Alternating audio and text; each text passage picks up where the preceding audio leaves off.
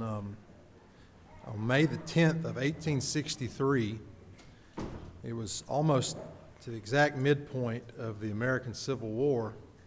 Uh, General Thomas Jackson, better known as Stonewall Jackson, was dying of pneumonia. A week earlier, he had been wounded by his own friendly fire. A Confederate soldier mistaked him for a Union soldier, and he was shot three times. And um, some historians have, have wondered if, if even the war would have turned out differently if General Jackson would have survived. He was one of Robert E. Lee's most trusted men, and he was a graduate of West Point.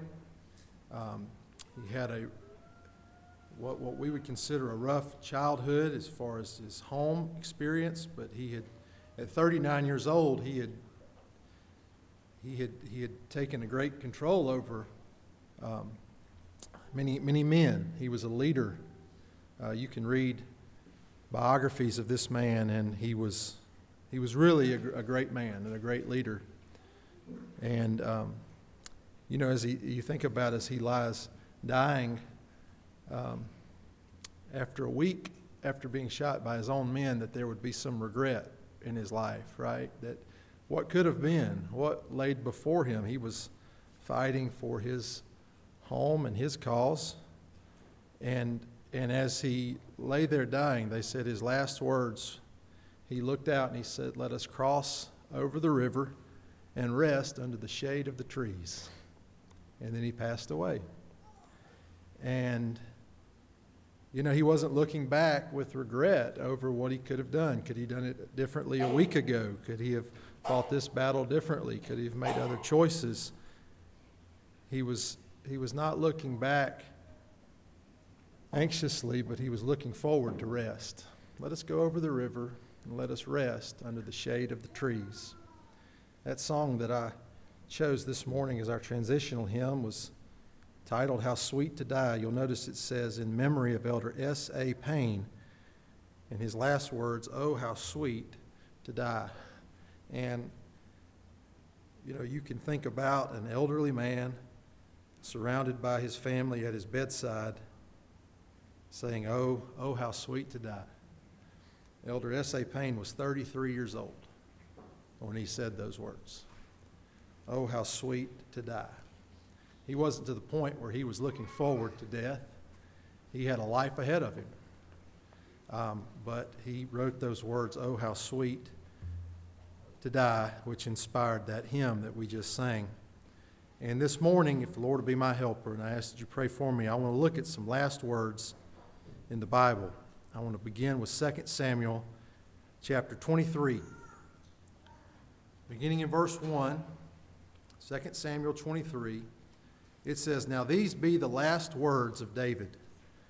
David, the son of Jesse, and the man who was raised up on high the anointed of the God of Jacob and the sweet psalmist of Israel said, The Spirit of the Lord spake by me, and his word was in my tongue. The God of Israel said, The rock of Israel spake to me. He that rules over men must be just, ruling in the fear of God. And he shall be as the light of the morning when the sun rises, even a morning without clouds, as the tender grass springing out of the earth by clear shining after rain. David recounts what the Lord spoken to him, what the Lord had showed him what a ruler must be, and then he begins verse 5 by saying, Although my house be not so with God. Can any of you relate to David when you look in Scripture and you see what a man should be, what a woman should be, what a child of God, a disciple of Christ should be? And then you look at your own life and you can say, although my house be not so with God, although I haven't ascended to perfection, although I have stumbled and I have fallen throughout my life as I try to follow the Lord, my house is not so with God. I haven't met the standard for God's people. But listen to what David says Although my house be not so with God, yet he hath made with me an everlasting covenant ordered in all things and sure. David, as he's on his uh, deathbed, as he's giving his last words. We've inspired, the writer is inspired to say these are the last words of David. He would live a little time longer, but as he's giving his last statement, he looks into the everlasting covenant, the covenant of grace. The, the covenant that's everlasting, it was before the world began and it will still be in place when the world is over. Do y'all understand? That's what everlasting means. The covenant where God chose a people and Christ Christ covenanted or agreed to go redeem those people. The Holy Spirit would regenerate those people. And finally, Christ in, in the covenant would come back and gather those people and deliver the kingdom to the Father uh, for eternal bliss. That's the covenant that David is looking into as he, as he recounts his last words. He says, it's, listen to what he says about this covenant. It's ordered in all things and sure. You know, there's a lot of clauses in contracts that people will manipulate to get out of a contract or to get out of a promise or to get out of a, an agreement or something they've said they will do. But with this covenant, he says it's ordered in all things and sure. There's nothing that can disrupt this covenant. You could look to Romans chapter 8 to see a lot more about this covenant. It begins with God foreknowing and predestinating a people who will eventually be glorified. And, that, and that's what David's looking into.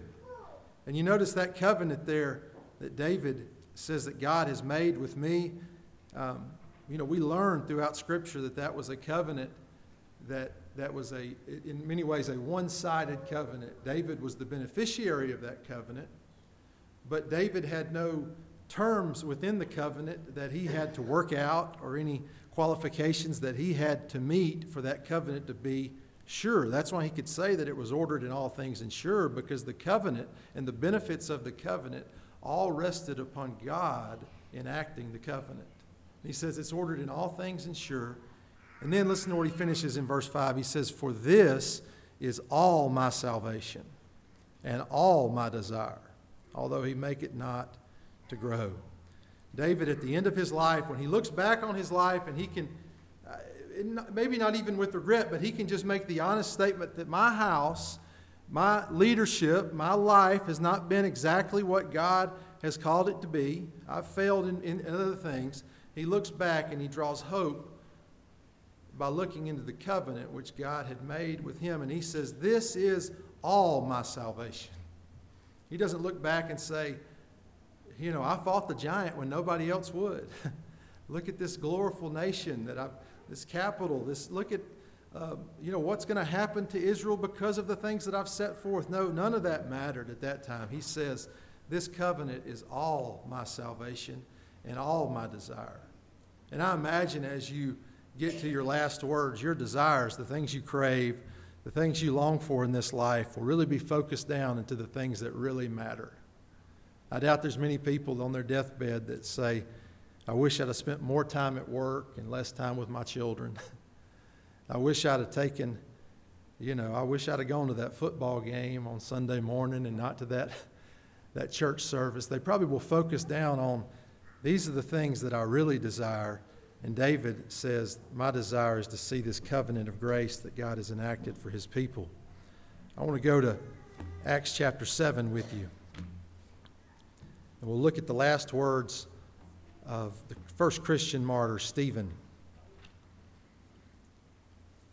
Stephen in Acts chapter 7 has just delivered a, a sermon to a, an angry crowd of Jewish religious leaders and, and those who were anti Christian. They've, they've been stirred up among the people, and he delivers, he delivers a sermon going through the history, starting with Moses, the history of God's people. And, and he gets to uh, the end of that sermon, and in verse 51, he says, Ye stiff necked and uncircumcised in heart and ears, you do always resist the Holy Ghost, as your fathers did, so do ye.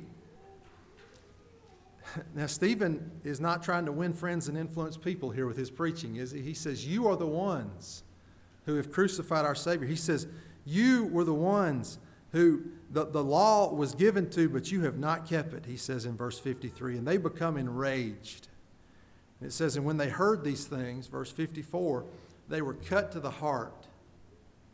This didn't prick them in their heart. They didn't have hearts of feeling. They were, they were enraged that Stephen would lay this blame on them or would censure them in this way or would preach so boldly about the things they had done, and they were cut to their heart. And it says they gnashed on him with their teeth. But he, verse 55, being full of the Holy Ghost, it says he was full of the Holy Ghost. If you go to chapter 6, you can read that, that Stephen, at least, at least twice, it may be three times, maybe more, that he was full of faith. It says that Stephen was full of faith. Here it says he's full of the, the Holy Ghost. They're gnashing upon him with their teeth. And he says he's full of the Holy Ghost. He looked up steadfastly into heaven and saw the glory of God and Jesus standing on the right hand of God. And said, Behold, I see the heavens open and the Son of Man standing on the right hand of God. Then they cried out with a loud voice and stopped their ears and ran upon him with one accord. Think about that. Stephen, this man has just preached this sermon. He says, I see the, the heavens open and I see the Son of Man standing on the right hand of God. What a miraculous thing. But these people with hearts of stone who were, who were anti Christian, anti the message of Christianity, they don't care what Stephen saw. They cry with a loud voice so that no one else can hear him. And then they stop their ears so that, so that they will not hear this message. It reminds me of what we looked at last week with those who will turn their ears from the truth. They, they drowned out the message of truth, what Stephen was seeing, and they ran upon him with one accord. They come to attack him, and they cast him out of the city, and they stoned him. They're, they're executing this man. And it says, And the witnesses laid down their clothes at a young man's feet, whose name was Saul. Be very interesting because I want to look in just a moment at the last words of this man Saul. And if you can, if you can see the difference between the man who's holding the coats or the clothes of the men who are stoning Stephen in the last, you, you can see what he was doing then, and you could read his last words. You can see what God can do in somebody's life. and don't, don't ever forget what God can do in your life or in the life of others. And it says in verse 59 and they stoned Stephen. And as they are killing this man, it says he was calling upon God and saying, Lord Jesus, receive my spirit. And in verse 60, I think something we don't want to skip over, it says, and he kneeled down. I want you to notice this as Stephen boldly, it took courage, didn't it, for Stephen to stand up and to preach this message to this crowd that was stirred up, this mob really full of rage. And he stood up and preached the truth to them. He stood up for Christ among a people who were against Christ. And as he's, he's standing there, they begin to, to, to gnash upon him with their teeth, and they close their ears, and they scream, and they, and they run upon him all at once, and they begin to stone him. And, and, and, and we don't see until, until verse 60 that he kneels down. He was standing the whole time. Do y'all see that? He was standing the whole time. And I believe that's what the power of God can do in your life when we are faced with hard things that we must stand up for. It wasn't the power of Stephen that kept him up. It was the power of God that kept him standing. But now his life's coming to an end, and he kneels down and he begins to cry with a loud voice. You know, he, was, he saw a miraculous thing. The heavens are open. He sees the Son of, of God standing at the right hand of God. And, and, and, and the, the mob cries out so that no one can hear it, and they close their ears. But now, as Stephen kneels down, he gets louder so that they can hear him. And he says to God, Lord, lay not this sin to their charge. And when he had said this, he fell asleep. Here's a man that, if there's ever been a, a, a, man other than Jesus Christ, here's a man that could say, I've been done wrong. I've done nothing but tell the truth. I've done nothing but try to help uh, the widows, as you'll see in the, in the sixth chapter if you read back. I've done nothing but try to devote my life to the church, and, and my payment for that is that this mob has stoned me, they're killing me, but yet with, with all that I have left, I don't, I, I, I, I don't cry out what they've done wrong or, or, or what could have been. He cries out, Lord, lay not this sin to their charge. You know what that tells me? That if you're filled with the Holy Ghost, you're full of faith, the closer you get to Christ, the more you're going to resemble him. Because if you'll remember, one of Christ's last words were, Lay not this to their charge. He said, Father, forgive them, for they know not what they do. And so we see this Stephen, this courageous man, and his last words are words of forgiveness to a people who have done him wrong. I want you to turn now in your Bibles to 2 Timothy chapter 4. 2 Timothy chapter 4. And I want to read to you verses 6 through 8.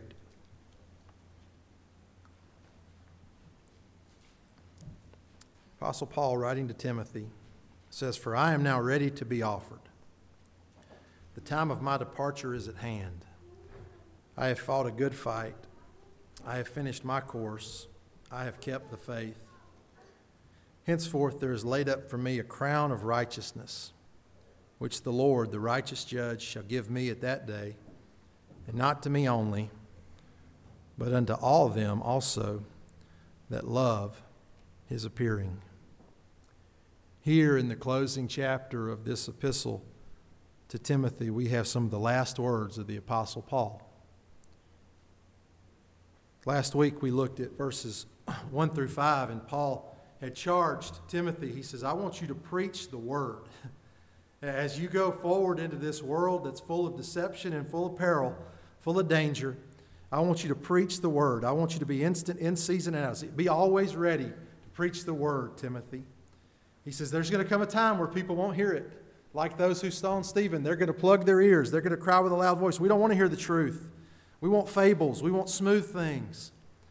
But he said, I want you to be watchful and endure all those things and do the work of an evangelist and make full proof of your ministry. He says, I want you to fulfill your ministry, Timothy. For, he goes on to say, because, and we're going to see that the reason he's encouraging Timothy in, in, these, in these five verses to continue to preach is because he's passing the baton to Timothy. His time's come to an end. And he's saying, Timothy, I need you to be courageous. I need you to endure. I need you to keep preaching, even though people aren't going to hear it. I need you to make full proof of your ministry. Do the work of an evangelist. I've been evangelizing since the time that the, the Lord struck me down on the road to Damascus after I had held those coats of the men that stoned Stephen. He says, I've been evangelizing, I've been preaching, I've been instant, in season, and out of season, and now I'm giving you the baton to carry on this ministry, for I'm ready to be offered. Do y'all see that?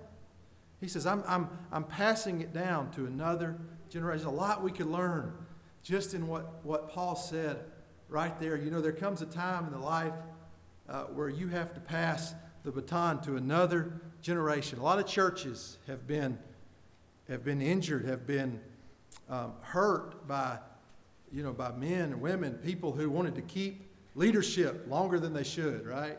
They don't want to pass the baton to the next generation. You know, there's always the generation before always did it better than the generation that follows, right? You, uh, you, you, you were always tougher, you know. It's the old, I'll walk to school uphill both ways in the snow, right?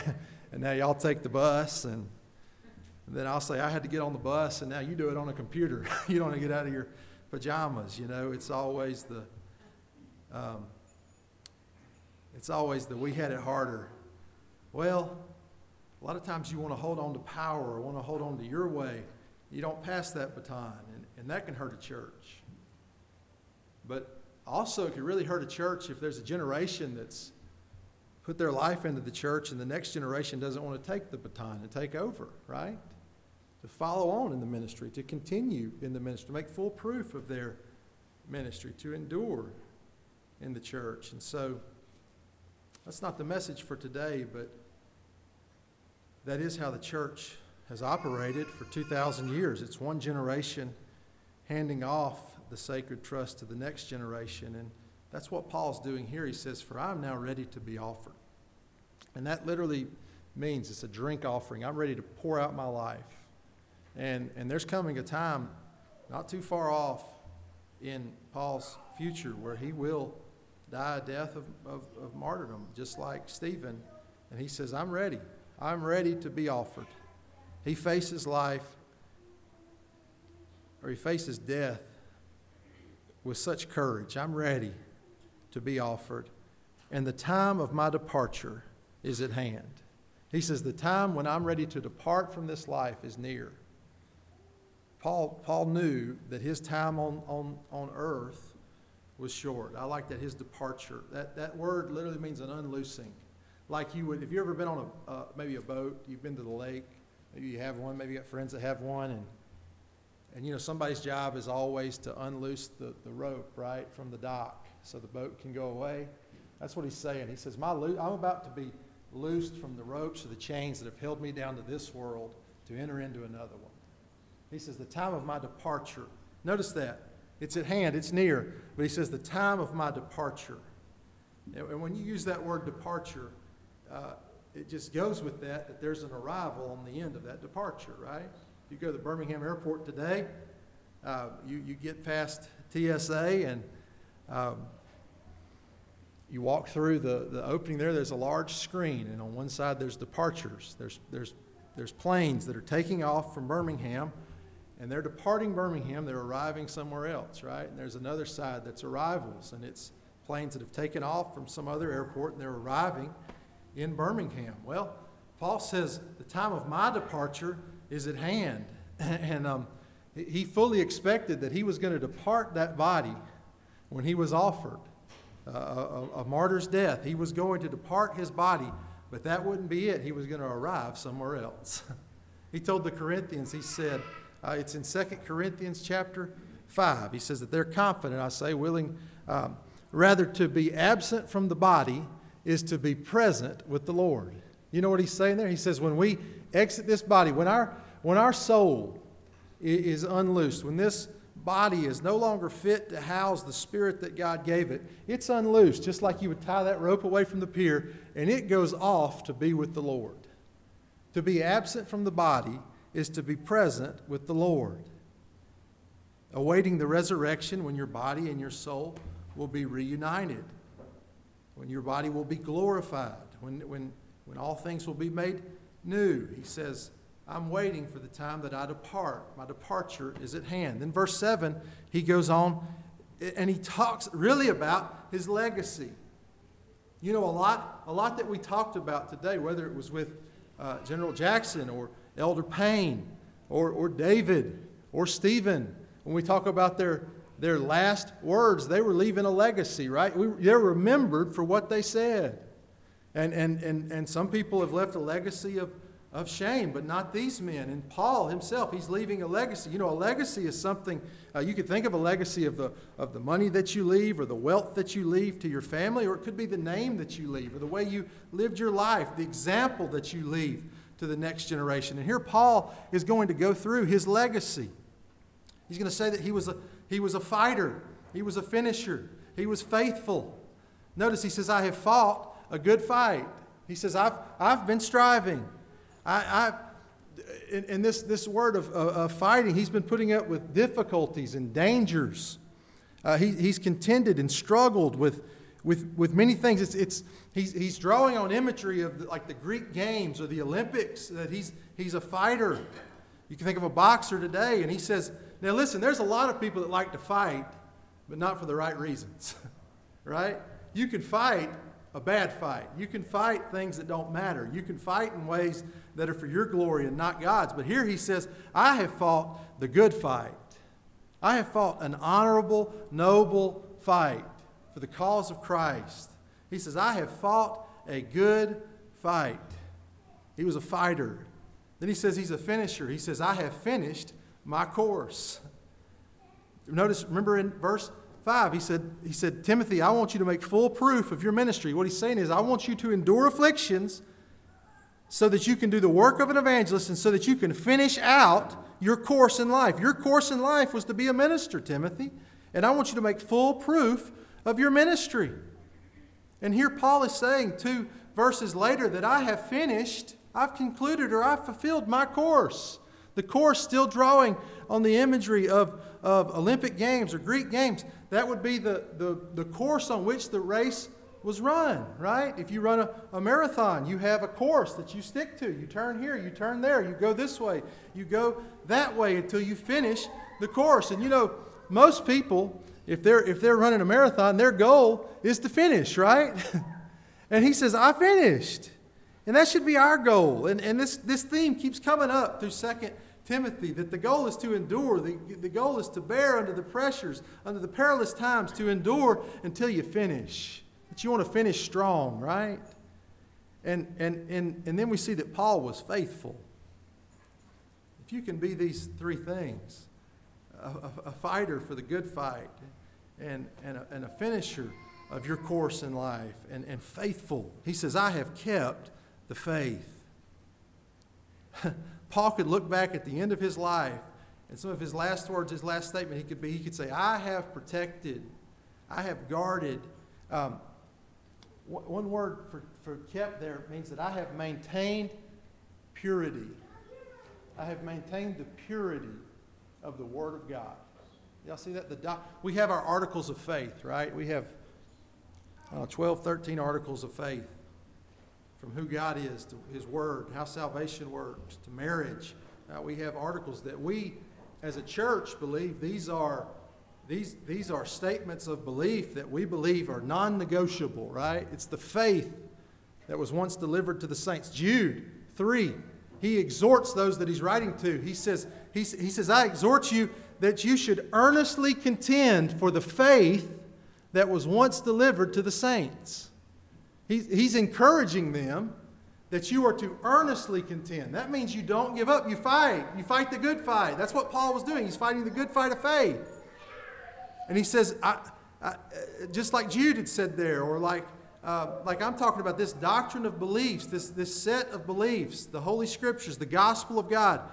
Your, your job as the people of God is to protect that, right? When we talk about one generation passing the baton or the duties over to another generation, what we want to do is take that gospel that we've been entrusted with, that pure gospel of salvation by grace, and pass it to the next generation un, uh, unpolluted by the doctrines of this world or the doctrines of man, right? And that's what Paul is saying. He says, I, through everything, I haven't been, I haven't bowed, I, I haven't compromised on the Word of God, even though there was those in Galatia that would say you need to add this to the Word of God or this to how salvation works. Or maybe those from Jerusalem that would come saying you need to do this. He says, I haven't done it. I have stood just like Stephen stood in the face of trouble, in the face uh, of, of, of despair and of a raging mob. He says, I stood with the help of God and I am passing to you a faith that is unpolluted. And, and so as we, as we read that today, I think the question to us should be what, what, you know, what are we fighting for? How are we enduring to pass to the next generation the same gospel that we came up on, right? And the same gospel that goes back some 2,000 years, the finished work of Jesus Christ. He says, verse 8, henceforth, here's the last words of Paul. As he's getting to the end of this letter, this is the last letter that we have preserved for us of Paul. He's, he's thinking about the offering that is going to take place of his own life soon. He says, henceforth, from this time forward, not even something that he's waiting to in the future. He's saying, from this time forward, there is laid up for me. There's something reserved for Paul, he says. There's laid up a crown of righteousness. He's still drawing on the imagery of these Greek games, and he says, This is not a crown of royalty. You know, there's, there's, there's, there's one in heaven who will wear the crown of royalty, right? It's the king. But he says this is the crown of a victor. You can think of this as the gold medal of those who were victorious, of those who won. And he says, There is laid up for me a crown or a wreath of, of what? Of righteousness. Of righteousness. Of being right with God. And you say, How, uh, how, how are you going to get that, Paul? Which the Lord the righteous judge shall give me at that day. And not to me only, but unto all them also that love his appearing. You know, there's all kinds of theories about what this crown is and how do you get this crown and what do we need to do here so that we can get this crown in heaven and you and if you if you if you if you look into all that you miss the point this is a crown that christ is going to give you freely because he was victorious do you see that it's the crown of a victor. It's not the crown, it's not some, uh, you know, some repayment or some reward for the way you lived your life here. It's a crown of victory for the way he lived his life here. And he says, I'm giving you a crown of victory. And not only will I get this crown, Paul wasn't saying, you know, he wasn't thumbing his lapel and saying, I've done it better than all of you. He's saying, no, throughout the generations, all of God's elect, all of God's people who long to see his second advent, you're all going to get that same crown. and so, Do you sense in David, in Stephen, in Paul, is there any sense of anxiety or fear about what's to come? I mean, the fear of the unknown is one of the most debilitating things in our lives, isn't it? If, um, I get in trouble all the time. I don't know if some of you do. I get in trouble all the time if I'm maybe I'm going somewhere with my family, my wife, and, and, and I ask all these questions who's going to be there? What time do we need to be there? what are we having for dinner? I want to know. I want to be prepared. And if I don't know, I don't feel good about it. You know, I need to know if I want to go, right? uh, if uh, you know, you just like to be, you like to know what's coming. It's very scary to go into a situation and not know what's coming. Well, none of these, none of these men, any, any of that we've mentioned today, we've mentioned five men, three from the Bible, three from the last few hundred years. All of them were leaving a situation that was the only life they had ever known to enter into something they've never experienced. And there was no fear at all that you could detect from their last words. There was no anxiety. They weren't, they weren't, you know, gripping onto this world saying, No, I've got one more thing I need to do. I don't want to go. They were like Elder Payne. They were saying, Oh, how sweet to die. And and as I thought about that this week, it's like, how do you have that kind? Of, that's see, that's a peace that passes understanding, right? There are those in this world who believe that this is it. This is it. There's nothing else after this. You're just a product of, of random chance, anyways, and once you die, that's it.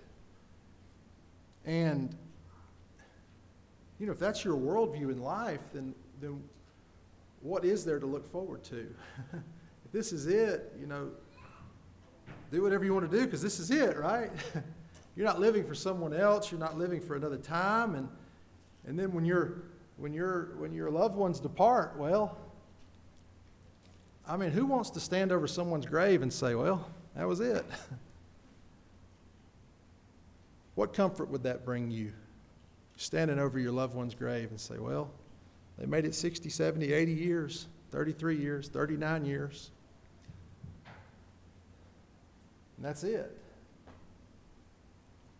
Now, I want somebody to stand over mine and say,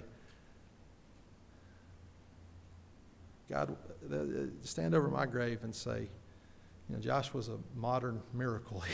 Can't believe he lived 500 years. and got better with age. And I doubt they're going to say that. Somebody once asked, What do you want people to say over your coffin at your viewing? And they said, He's alive.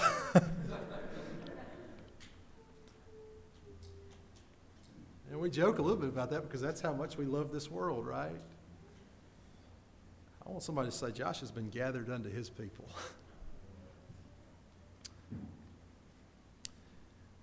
Josh has departed and now he's arrived. Paul said, For me to live is Christ, and to die is gain. And I believe what Paul was thinking there is you really start living once you die because you really haven't lived until you die. That's what he was saying, until you depart from this world. Well, how could these saints have so much peace? I want to I want to go with you to John chapter 19, the Gospel of John chapter 19, and we'll close with these thoughts. Your Bible reader, you'll, you'll know where we are in the Gospel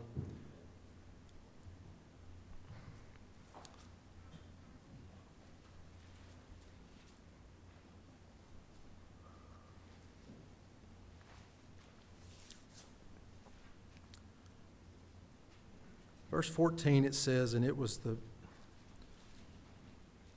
it was the preparation of the Passover. And about the sixth hour, and he saith unto the Jews, the words of Pilate. He saith unto the Jews, Behold your king. But they cried out, Away with him, away with him, crucify him. Pilate saith unto them, Shall I crucify your king? And the chief priests answered and said, We have no king but Caesar. Then delivered he him, therefore, unto them to be crucified. And they took Jesus and led him away. It says that he bore his cross and he went forth unto a place. It's called the place of a skull. In the Hebrew, it's Golgotha. In just a few words there, we read where they crucified him and two others with him on either side, and Jesus in the midst. And during that time, they're crucifying our Savior. And you go on to read through the 27th verse, he, he makes sure that his mother's taken care of.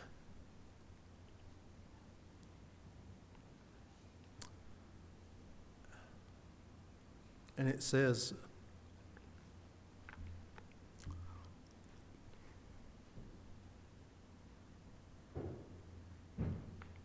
Now listen. Thousands, thousand years earlier, a little more, less, a little more. David had led, David had laid on his deathbed, and he said, "I don't have it all together. I'm, I'm giving you my version, paraphrased." David had said in his last words, he looks back on his life and he says, I've made a mess of my life.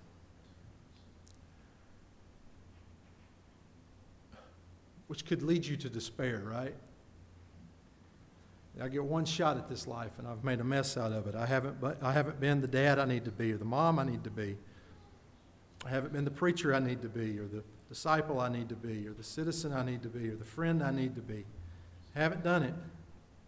My house isn't, isn't so with the Lord. I don't have everything in order. I haven't said all my goodbyes. I haven't made right with everyone that I've done wrong. He says, My house isn't so with the Lord. And he's laying there, and he says, Yet he's made with me an everlasting covenant, ordered in all things and sure. And he says, This is all my salvation and all my desire. He's looking forward to something that has yet to be fully executed. And now we fast forward in time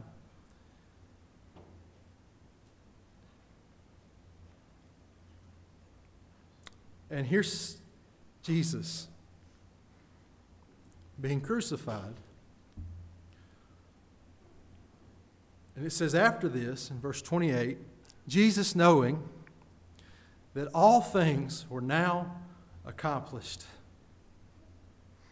What does that mean, y'all?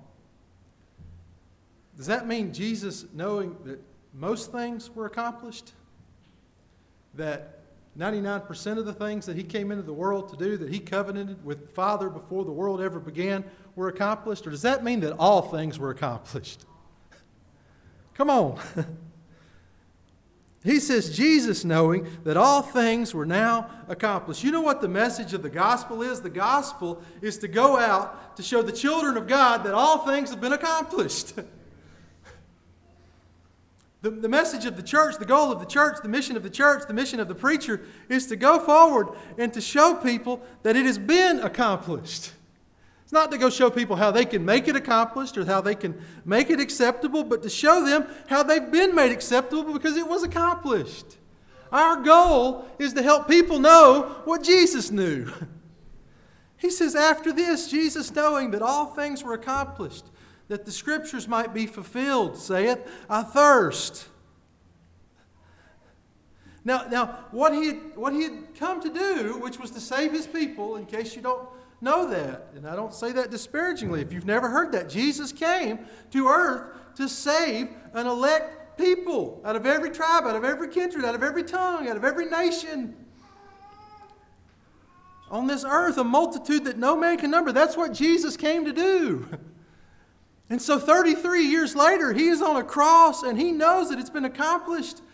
But yet, there was still some scripture that needed to be fulfilled. So he says, I thirst. And now there was set a vessel, a vessel full of vinegar, and they filled a sponge with vinegar, put it upon a hyssop, and they, and they put it to his mouth. On a stick, they put vinegar to his mouth. And when Jesus, therefore, had received the vinegar, he said, It's one word in the Greek, it's three words in English. He said, It is finished. And he bowed his head and he gave up the ghost. And in that one Greek word, that is how David, a thousand years earlier, could look forward and say, It is ordered in all things and sure, because he knew that there was one who was going to finish it. You know, we said Paul was a fighter, and Paul was a finisher, and Paul was faithful. When, when Jesus cried out on the cross, notice they wet his lips with vinegar, and with all that's within him, he, he musters one more word that is translated into our language as it is finished, paid in full. What he's saying is, Father, I've fought. Father, I've finished. Father, I've been faithful. And I truly believe that is what those men were looking into when they could be on their deathbed and say, I haven't done it all right, but yet there's one that has. When they could kneel down after standing for the cause of Christ and say, Father, forgive them. Don't lay this to their charge. Or that, that there, there could be a man like Paul who looks out at so much to do. There's so much land that we could go to preach the gospel. The fields are wide unto harvest. I, there's so much I want to do in evangelism and in ministry, but yet my time's come to an end, Timothy. I fought the good fight. Have no regrets. I finished. And the reason that they could do that is because Christ cried out, It is finished. If we don't have it is finished, then David doesn't have a sure covenant. If we don't have it is finished, then Stephen doesn't have the clouds open and Christ on the right hand of God as the victor, as the royalty, as the Savior. And if we don't have it is finished, then Paul doesn't leave here and await a crown of imputed righteousness because righteousness hasn't been secured. Do you see that? They all look back on it is finished. Because it is finished, that's why we can keep fighting, right? Because it is finished, that's why we can finish strong. because it is finished, that's why we can be faithful. They were all looking to the one who was faithful to them. You and I can face whatever life brings us uncertainty, hard times, or even death with the same peace that these men faced life with because it is finished. You understand? You understand how life change, history changing. Those words, eternity changing. Those words were, it is finished. It is finished. It is finished. The finished work of Jesus Christ is what delivers us in this life, and it's what will deliver us at death. Looking into the covenant of the finished work of Jesus Christ. Let's sing a hymn. Let's stand and sing number 347. And if there's any in this church today who would like to come forward and follow the one who successfully saved you through water baptism, you can come forward and let that desire be known at this time. Let's stand and sing number 347.